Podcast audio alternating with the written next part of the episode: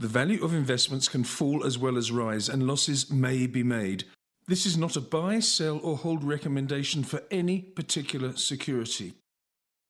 91 has recently hosted its Global Investment Summit in South Africa.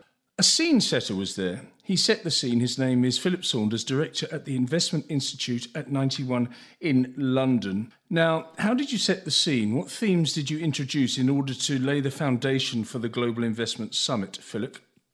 So, Lindsay, the first one, you know, was the observation that we've witnessed the culmination of um, an interest rate and inflation regime, and that we are moving in a volatile way uh, into a new inflation and interest rate regime. So the past one really culminated with the uh, extraordinary uh, monetary response to COVID, excessive monetary response to COVID, uh, which came against the background of you know decades of uh, uh, of loose monetary policy um, in in the states and and also elsewhere in in the West, partly in the response to uh, to the rise of China, which we'll come to later, I'm sure. Um, and what we saw was that you know you know actually the the end of that cycle, the post global financial crisis period, you know the so-called Great Moderation, you know was um, you know extremely odd uh, and abnormal. But because it went on for so long, um, you know, many investors and consumers sort of came to believe that, you know, it was low interest rates forever.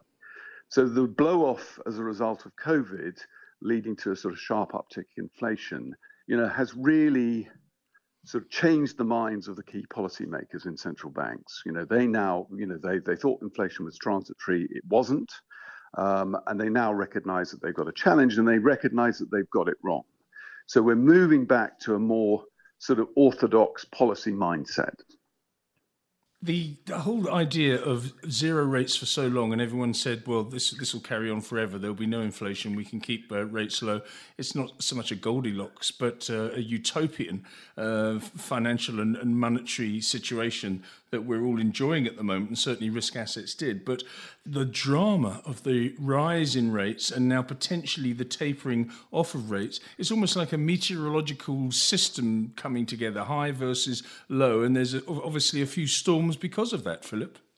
Entirely, and that's not unusual when you see, uh, you know, there are normal sort of changes from one cycle to another. Regimes tend to change less frequently. So uh, a normal cycle will see sort of you know increased volatility, increased uncertainty, um, and then we sort of we eventually get to a peak in interest rates and tightening and so forth, uh, and and you get a if you like a sort of a new cycle within a pre-existing regime. Here, I think we're seeing the end of a cycle, and we're seeing the end of a regime, and that is certainly leading to. Uh, sort of very surprising price action in markets, much higher volatility, high levels of uncertainty and sort of strange things like uh, you know narrow number of small number of tech stocks that are going through the roof at a time when you know the rest of the market is basically sort of semi-stagnant. If you get back to basics it's all to do with the price of money. So the cost of capital has had a reset. Exactly. Uh, that's exactly what's happened. So we've seen a vicious and sharp reset in terms of the cost of capital We've gone back to, if you like, more normal levels of real interest rates. And, you know, obviously for businesses that have relied, and indeed, you know, individuals who've borrowed money to buy property and so forth, and have sort of resetting mortgages, then, you know, that's a real shock. Uh, and the fallout from that, you know, is going to sort of continue. But we're moving into a world, I think, where you'll see interest rates, they go up and they stay up, not necessarily exactly at these kind of levels, and you have a real cost of capital. And for good businesses and good projects and so forth, you know, that's actually a pretty good environment, you know, because you have less competition. The flaky composition, the zombie companies uh, are taken out of the picture.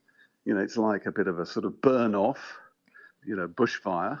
Uh, and then the new growth can sort of come through. So, so actually, once we've moved through this sort of volatile and difficult period, I think we end up in a world where, you know, traditional fundamentals, you know, matter again. Uh, and I think we see more normal levels of dispersion in equity markets. So, you know, actually a better environment for, you know, active managers.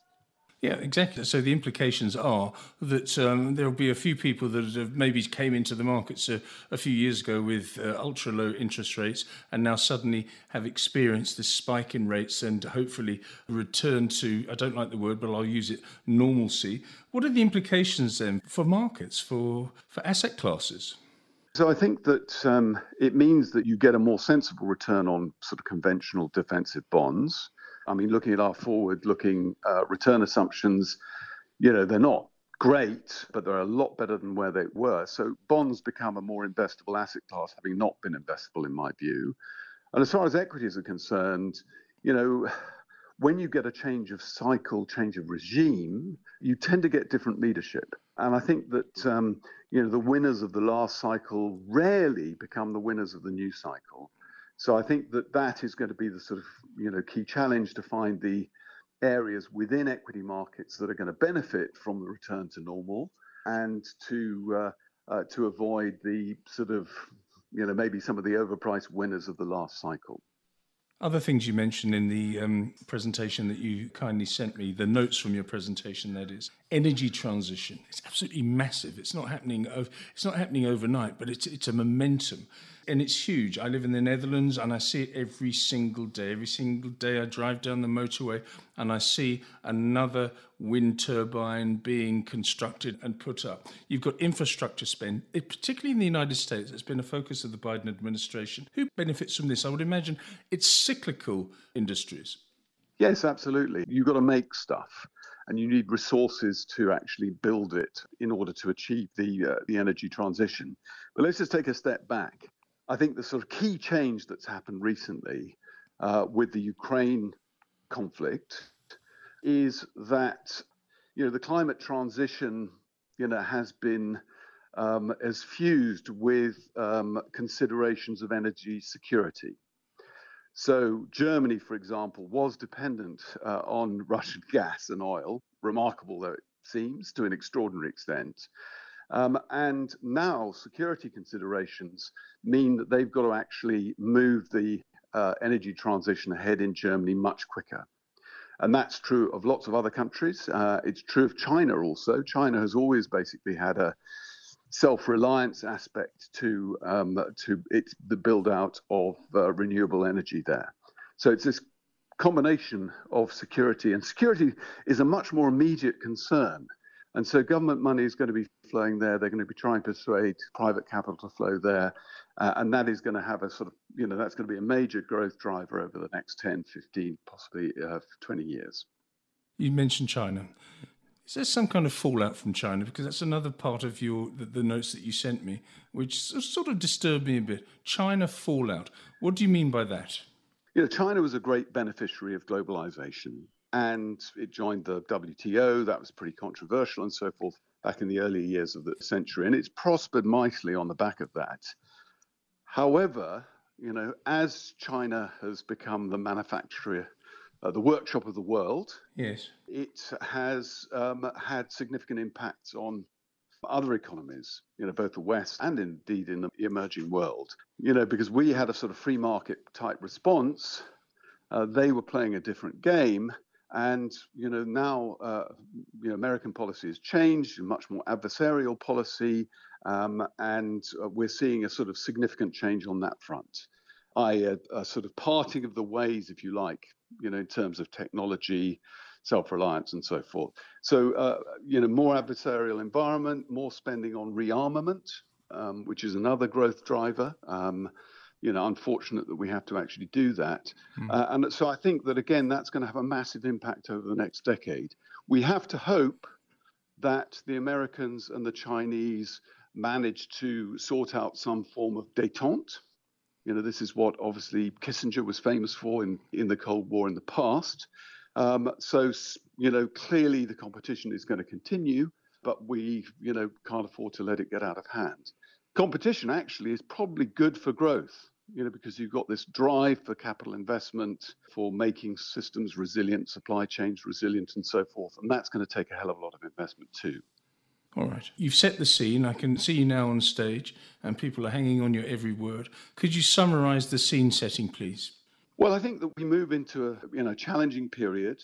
where you know we, we're going to be in this sort of transition. I think for you know even when we get into the new cycle, it's you know going to going to last five years or so.